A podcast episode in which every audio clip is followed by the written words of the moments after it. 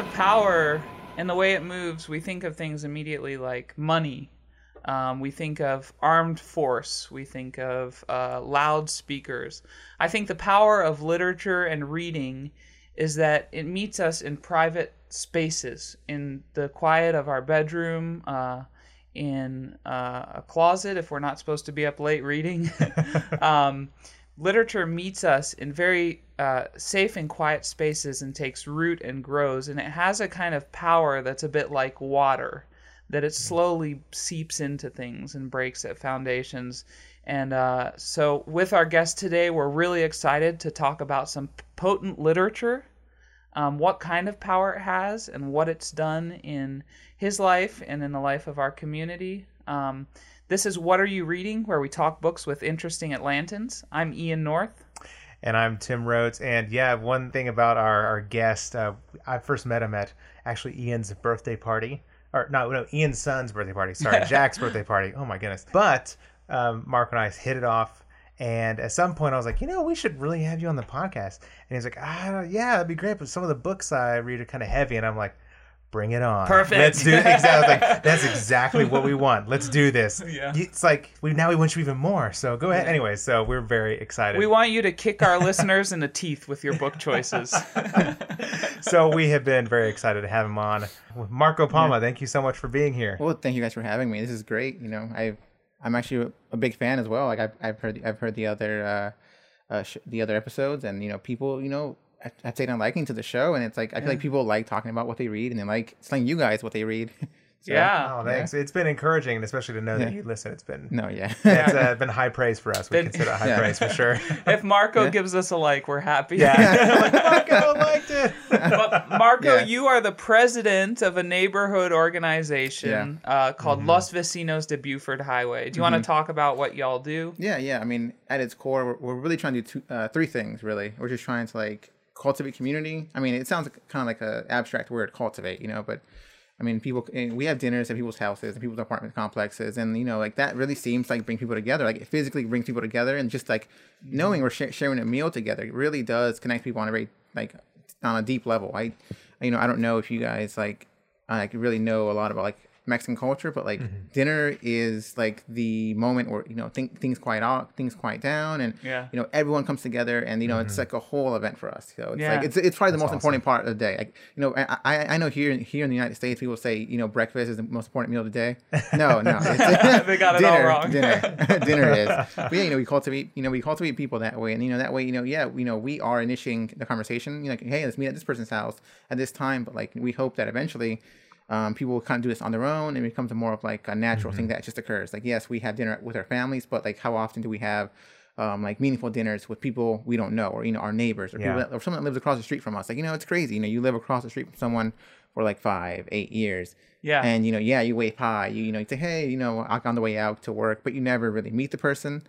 Um, so I mean, apart, I mean, and secondly, we do try and maximize people's opinions and their voices. So it's a lot of the time, like specifically here on Buford Highway, a lot of the people are Spanish speaking, and you know, in countries where we're from, if you speak up and say something, like you, you know, there's a negative consequence. You know, like, Yeah. you know, so you know, a lot of the times people carry that over to Buford Highway, and so, you know, yeah, they, people have opinions that live here. Like you know, they have ideas about like what they, what how the city should be run, and you know, when you know, they they do have fears and like wants and like they have opinions about like the sidewalk, the roads, and stuff like that. But they just don't ever.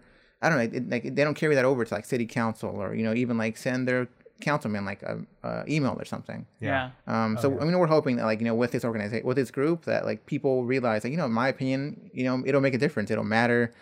Um, And again, we hope that one day, like, you know, we'll be out of the picture, and they'll do this on their own, and they'll Yeah. they'll kind of influence their friends to do the same thing. Yeah. And you know, lastly, we do want to grow um, future leaders. Yeah. I, I I know that like a lot of the people here on Buford Highway, like they you know go off to do really great things, and they never you know like you know like I guess for example like Cross Keys High School, like a lot of a lot of really smart kids come out of that high school, Yeah. but then they you know go off to college and they don't come back, and Yeah. it happens a lot, and and I guess we're hoping that you know eventually, you know people you know see through this group that you know there's plenty of people who have the same like you know who like have similar opinions and have similar ideas and you know want to contribute back to like Buford Highway um and you know I guess I imagine that like pretty soon a lot of the kids in middle school, you know, will look up, you know, kind of, you know, I guess for example, look up to the kids in high school and say, oh, you know, I want to help out and Yeah. volunteer just like him. And Yeah. you know, I feel like eventually, like you know, that'll lead on to more and more like, like, uh, uh, like.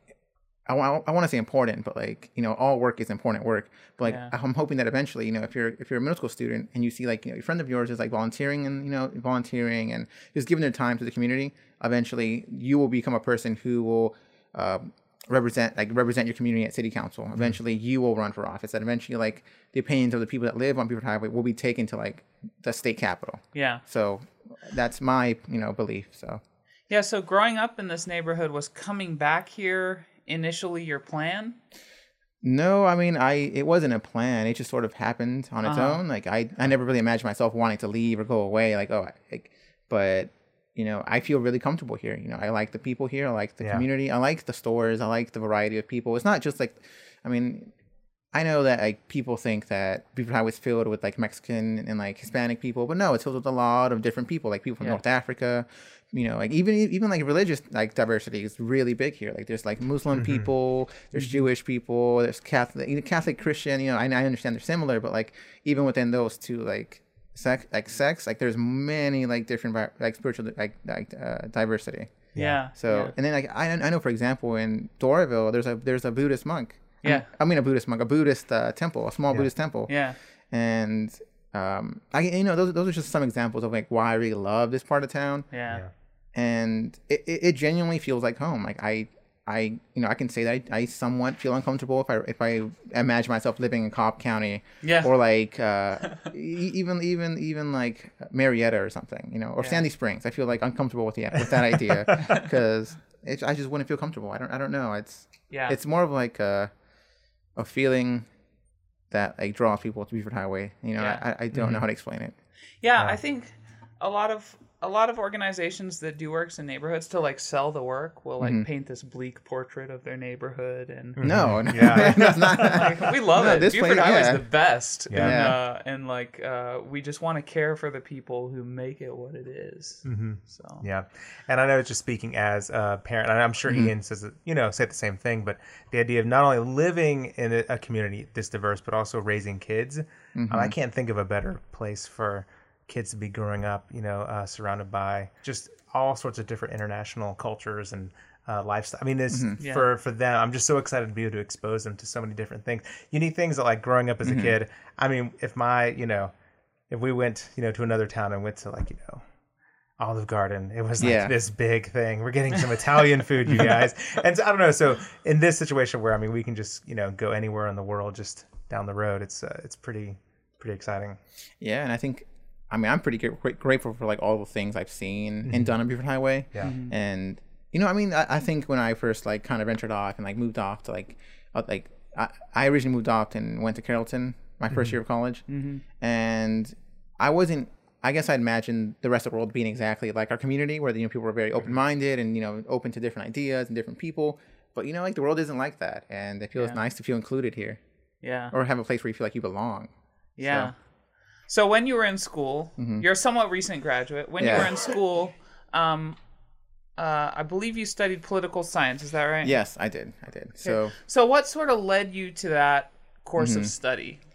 Well, originally I thought I really wanted to study philosophy. I was like, Uh-huh. this is my thing. This is what I love to do. this is, you know, I, I enjoy reading about like ideas and theory. And like, at first, that's what I really wanted to do. And, you know, like you read these things, you know, you read like, I guess, for example, a book I really do, did love, like Discipline and Punishment. I know mm-hmm. Michel Foucault isn't necessarily like, he wouldn't label himself as like a philosopher or, so, or like a sociologist, but like his book is one of the books we've read. And, you know, he points out very important problems that are in just society in general. And you know you you you think of these issues and you look around you know you look around and you kind of imagine oh i'm reading this book. It's you know it's probably about some other time some other place somewhere. But no you like i guess i looked around and i realized like you know these are issues that are prominent mm-hmm.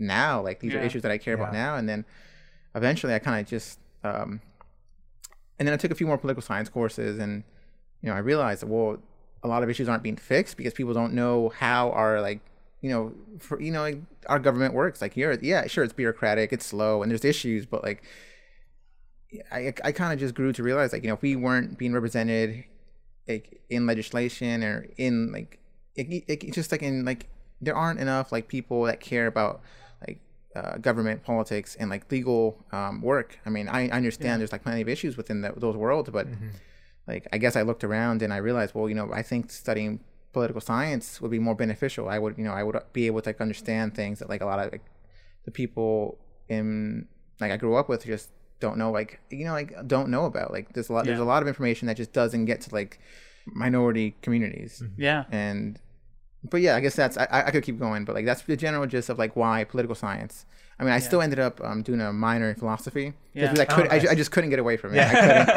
but yeah i mean i think i do think you know politics is very important especially like you know especially now that things are changing and like the political climate we're in now like we need a lot of people who are in the know and are very aware of like what's going on around them Yeah. because like you know like i guess for a very real example it's like the um, muslim ban you know I, Yeah. I, I know Yeah. i know they're they're not calling it that but Yeah. uh, like, That's what it We is. yeah, it's, it's, Yeah. it's, it's what it is, and you know, it's it's like if people hadn't noticed, you know, if, if the people, you know, if the original few people hadn't noticed, hey, this is what's written in this document, this is what's going on, Yeah. and told Yeah. everyone else about this, you know, like people, they would have just walked all over, like Yeah. Mhm.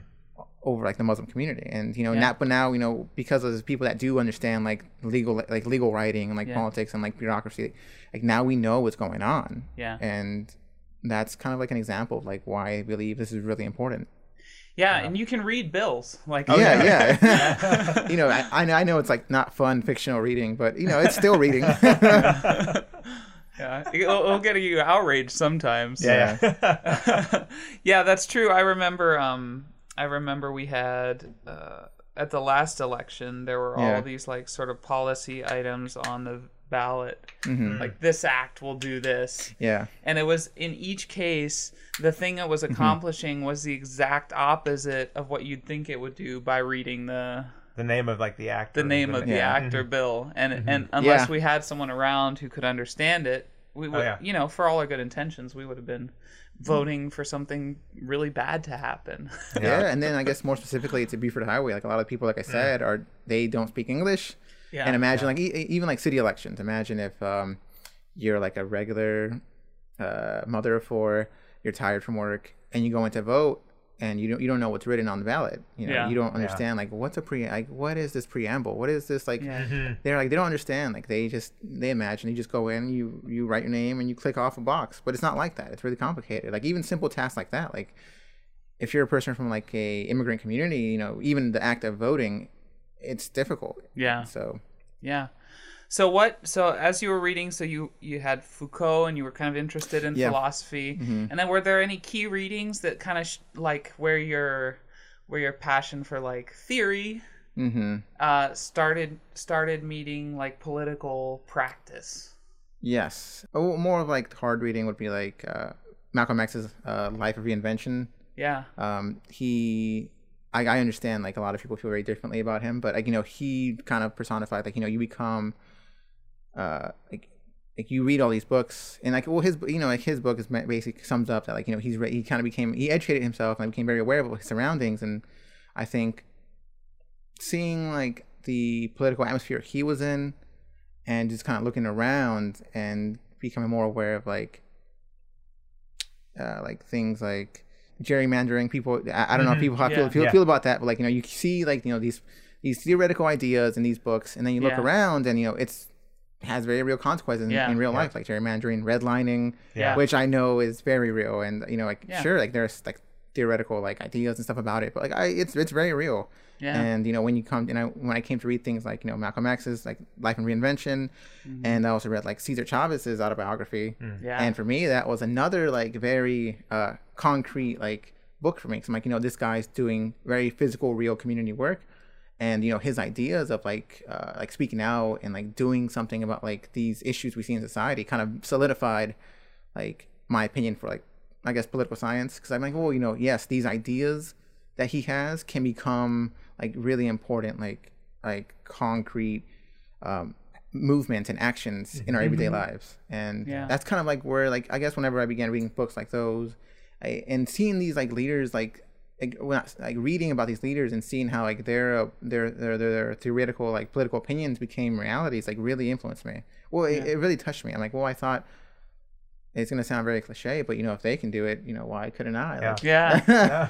and yeah, and so I think that's a misconception we have a lot of times when we I don't know in any sort of like fiction books or movies Yeah. we see like the heroes are like these valiant like kind of Yeah, yeah. outside of this world but like when you read like where actual change happens it's very normal very Yeah, it's regular very- yeah. it can be anybody and that's that's something that's really encouraging as we like read about activists like oh Mm-hmm. these were just these were people just like us like that were recognizing a need yeah, being affected by it and trying to change things but they had had enough. they had enough of this um, so so let's let's talk about because Mm-hmm. um so there are there are leaders who have inspired you Mm-hmm. um and then there are the mechanics of the city where you live yeah. have you have you done any exploration into like into like how poverty and cities and race interact Well, yeah, like I've.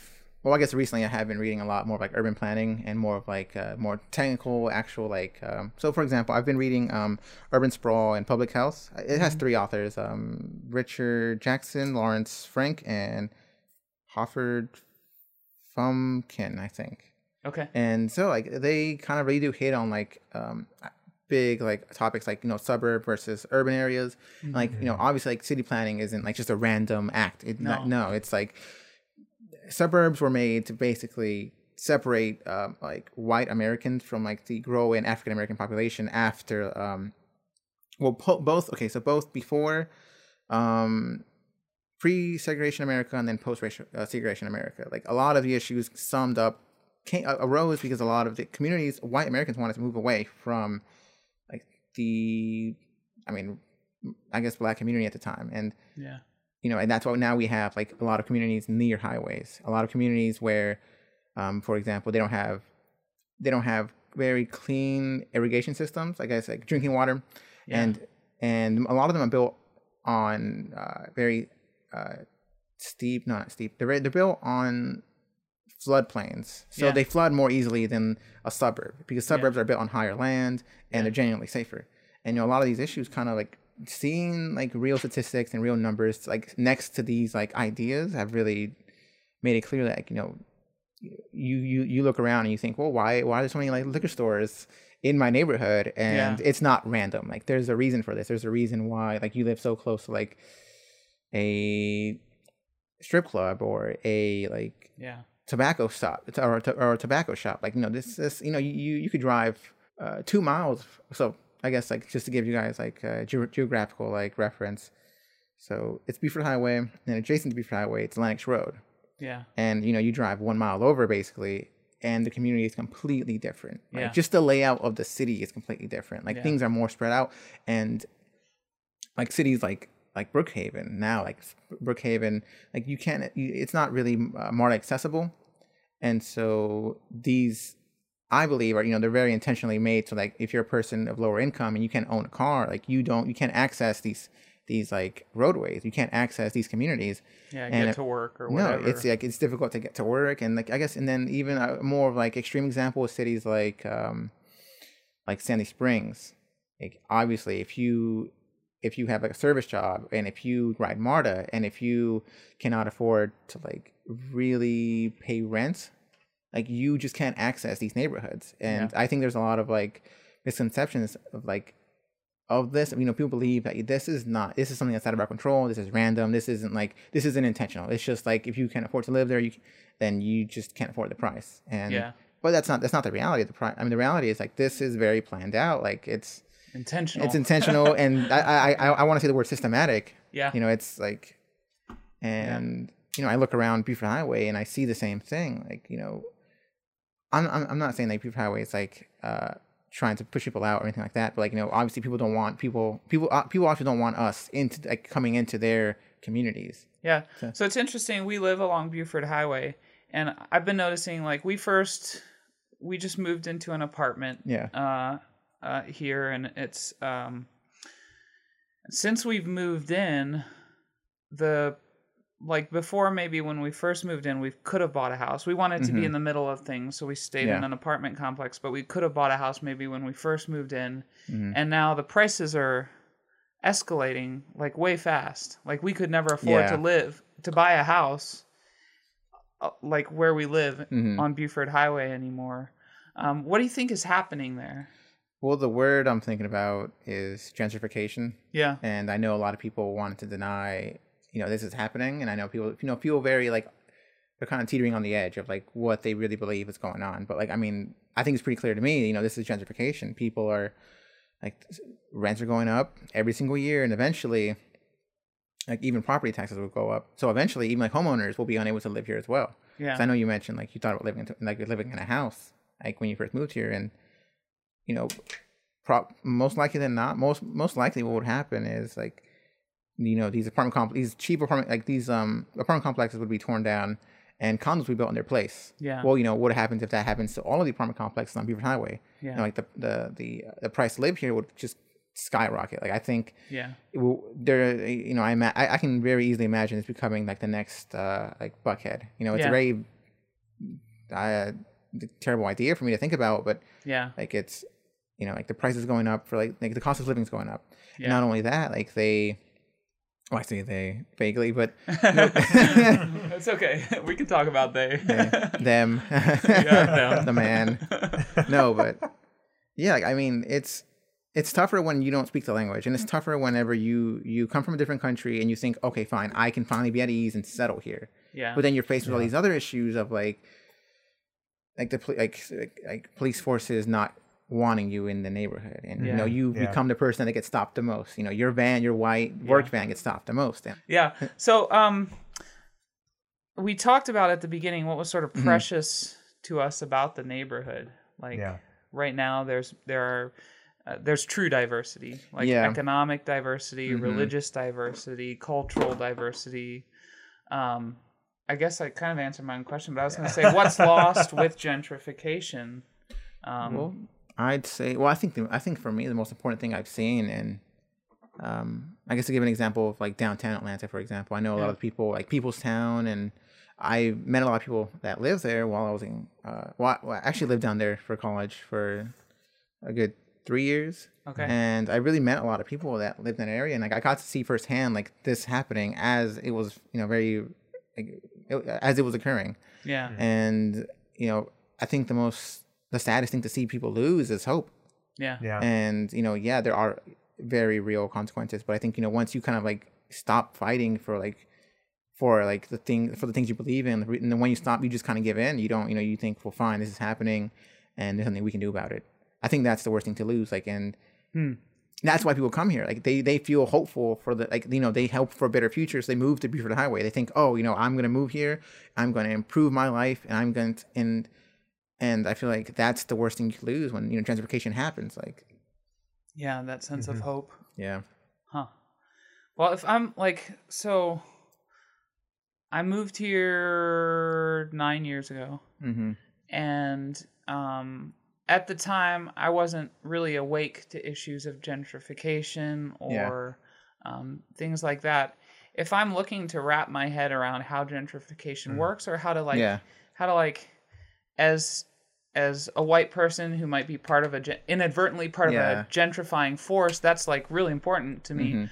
Are there any books or any place I can go to like figure out the mechanics of gentrification so I can make more Hmm. responsible choices? Okay, well, I would.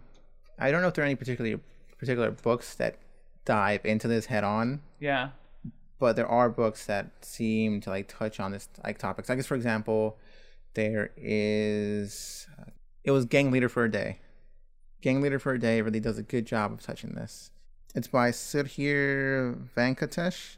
Okay. and you know he he works he's not white but he works as a graduate so like sociology student and he comes in- into his neighborhood and he sees pretty much a like very rundown um, project Mm-hmm. and he ultimately is studying like it, it, he originally comes comes in to question people with a survey and like try and get them to answer these questions Yeah. and people don't take well to that. And eventually he runs into one of the uh, leaders of the, of the of the local gangs. Mm-hmm. and strangely enough like he gets taken under his wing. And he kind of like he kind of you know he, he kind of learns like what's going on. And like he he see he, he he spends most of his time with him. And he eventually becomes and he and while you're reading he describes like the things he sees around him. Like like the cops just don't come the cops just don't come to the area if someone calls the police. And you know as an outsider like what questions can and can't you ask? Like at what point do you start like fetishizing like urban areas? And at what point Yeah. do you, at what point do you um kind of kind of demonize the people that are suffering? Yeah. and you know like he he writes this like amazing book about like what it's like to live in this community. And uh, he himself he's he's um he's middle eastern. Yeah. but you know you still get the vibe that as an outsider what is appropriate and then on top of that he is like doing research Yeah. and i know like that a lot of like uh, uh grant like a lot of uh, programs come into like more impoverished communities and they try and like improve things Yeah. and you know it's it's a bit offensive because you know you, you, you imagine well we don't need fixing you know like Yeah. we're not a Yeah. broken community Yeah. and it's just I I guess that would be a good start. You know, read. re- I think Gang Leader for a Day is a very good book to read. I mean, uh, he like uh, in, in the end he he ultimately becomes like Gang Leader for a Day.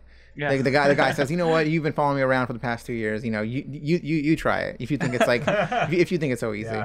So Okay. Gang leader for a day. Yeah, there's one book I'm afraid to recommend it because I haven't read it yet, actually. But I just recently was attending some sessions about um, integration, gentrification, that sort of thing. Yeah. It's a book that came out in April called Gentrifier, yeah, and uh, the presenter said very good things about it, but I haven't read it, so I'm afraid to like throw it out there.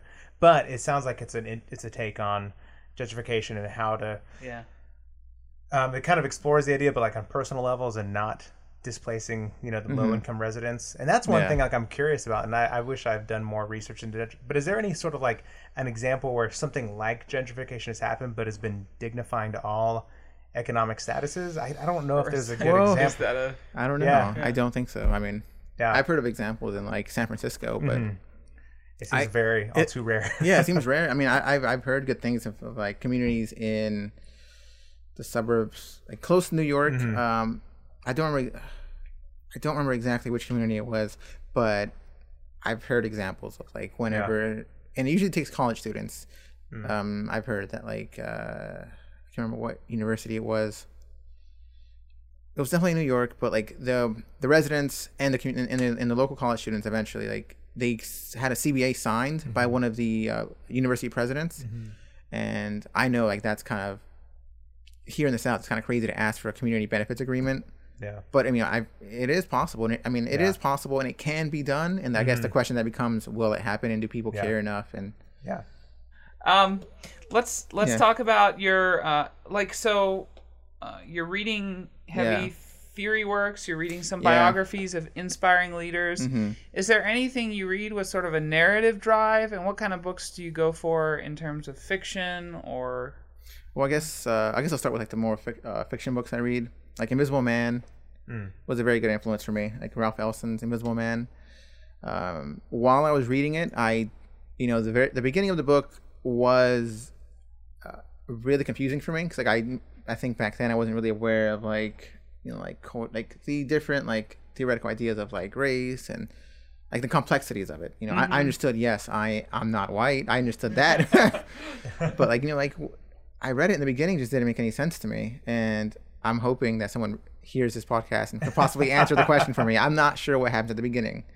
I I know that um there's a fight scene. The, the first three four pages, the main character is he's in a fight scene or something, and and I don't know. It's yeah, that's one of the books that really influenced me. Like it forced me to think. You know, you know, you see problems in your community, and you can either choose to act or do nothing.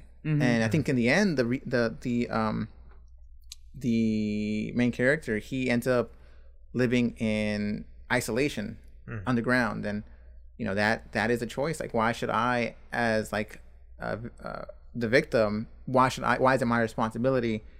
to do something about this? Like, why are you putting the mm-hmm. pressure on me to do something about this? Like, I'm the person being wronged in the situation. Mm. Yeah. And, you know, like, even like that, like in itself, it's like, you know, you have a choice to do nothing or, and you, people shouldn't expect you as like a victim to, to do something. Yeah. I, I, don't, I don't know how like theoretical that sounds or vague, but it's like even now, I guess, I guess a more concrete example, like even now, like people see celebrities and, you know, they make all this money, like black celebrities, Hispanic celebrities and think, oh, they should do something about this. This, this problem, they are responsible to Yeah. fix this. Yeah. It's their responsibility. But in the end, like, why is it their responsibility? You know, Yeah. it's yeah.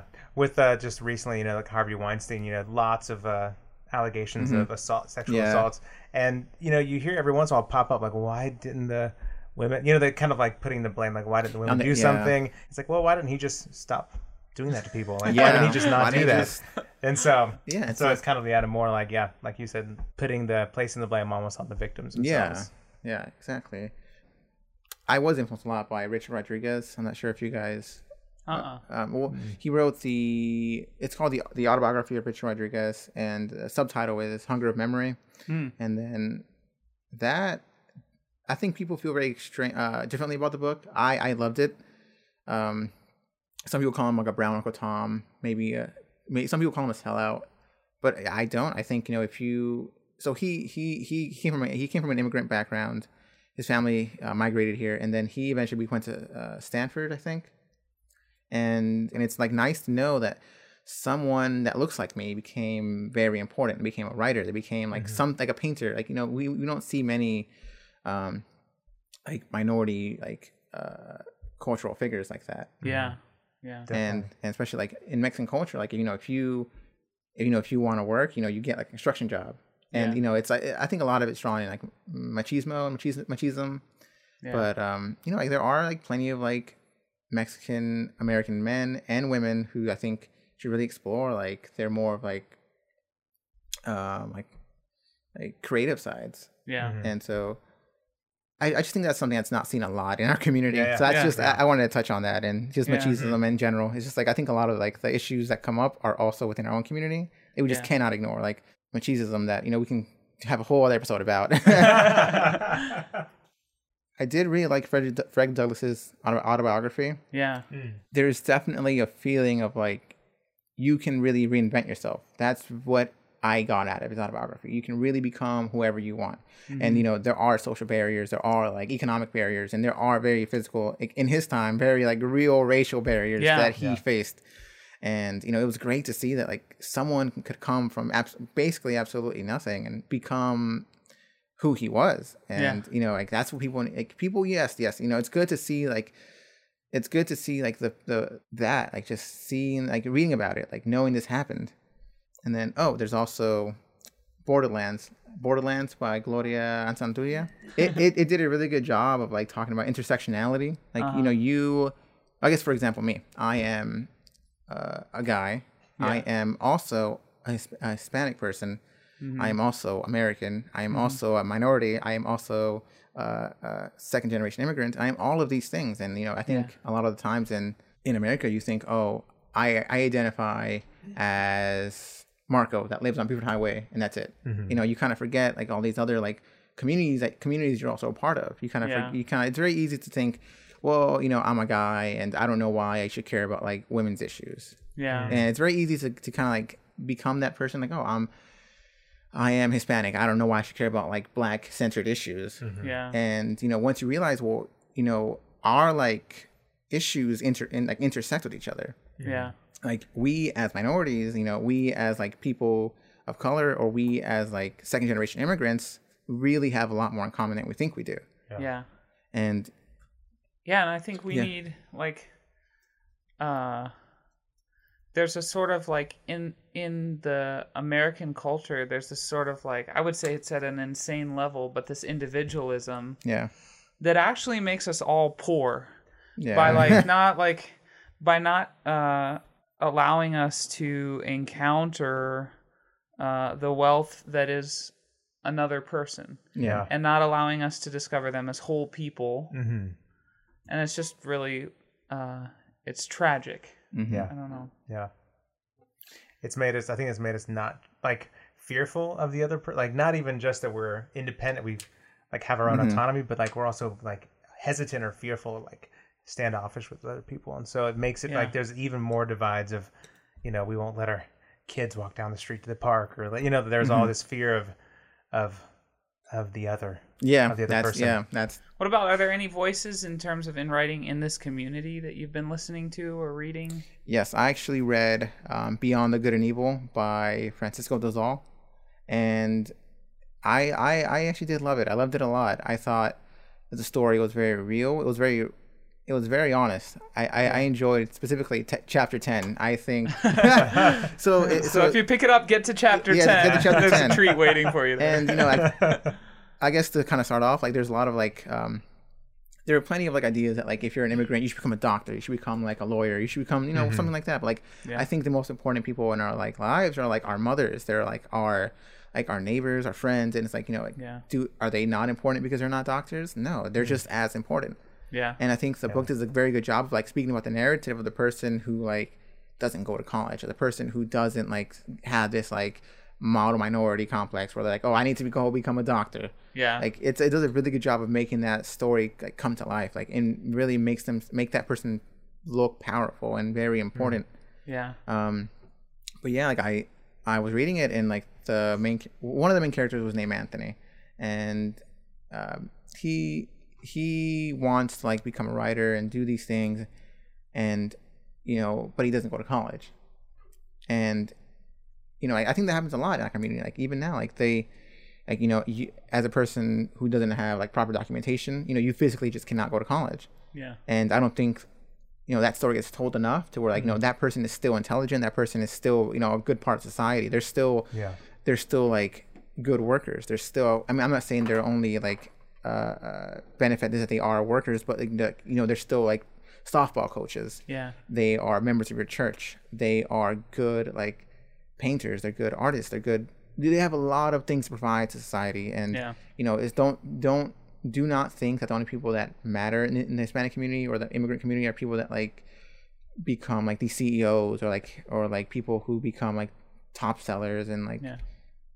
you know like the book consists of like a bunch of like uh different journal entries and I think that does a good job of like letting uh, of um, portraying like how even now like in our communities like you have families who are uh, like multi documented I guess for example like you know your parents are undocumented their kids uh, might have like green card like a like resident status Yeah. and then like the grandsons might have citizenship Yeah. and it does a good job of like making it come making the idea come to life that like you know you have a lot of like different um, stories even in one family you Yeah. know or like or like even like in school like you know your friend who you met in the fourth grade like uh like moved here from halfway across the world and now and now you know their story kind of like aligns with yours and i think that yeah like that book brought a lot of good like ideas to mind for me you know it, it made me happy to like see to see like uh, a good rendition of like the immigrant story Yeah. yeah Yeah. so Yeah, we like we actually he was our second guest ever on this podcast, so Yeah. we're big fans of that book too. Well, we want to thank Marco for being here. I think we've had a great conversation, Yeah. and we have a, a really good reading list. That reading list Yeah. will be posted on the website alongside this uh, episode, and you can also find it on our Goodreads. Mhm. Yep. Yeah. From there, you can uh, you can uh, there's just a book that he might have mentioned that you can't remember exactly, just go to Yeah. Goodreads. You can check. We have little bookshelves for every guest, and you can uh, find it, find his bookshelf, and just scroll through all that he's talked about. So Mm-hmm. check that out.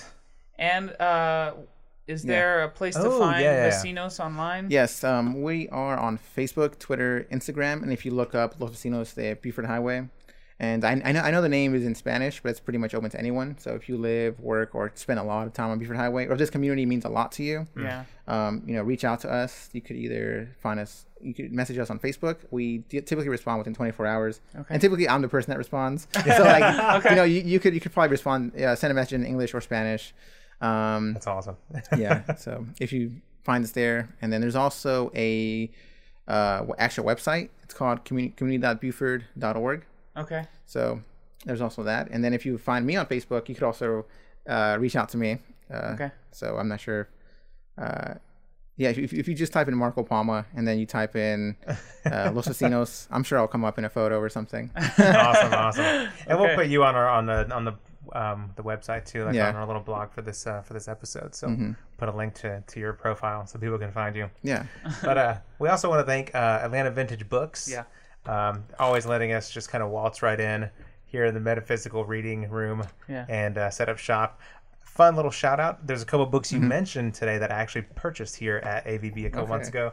Octavio Paz's uh, Labyrinth of Solitude Yeah. and um, Malcolm X, a, a book of essays. So not the, the exact book, but a book of essays of his and speeches. So, um, so yeah, so come by, find some of these Mm-hmm. selections here. I'm sure they're on the bookshelves. Yeah. And uh, And yeah. on your way through the checkout, just make sure to mention Yes. that uh, Tim and Ian sent you, and you'll get a 10% discount on your final purchase. And to end, we're gonna, as always, uh, close out with a quote. This one's from Roberto Bolaño. Reading is like thinking, like praying, like talking to a friend, like expressing your ideas, like listening to other people's ideas, like listening to music, like looking at the view, like taking a walk on a beach. Thanks for listening.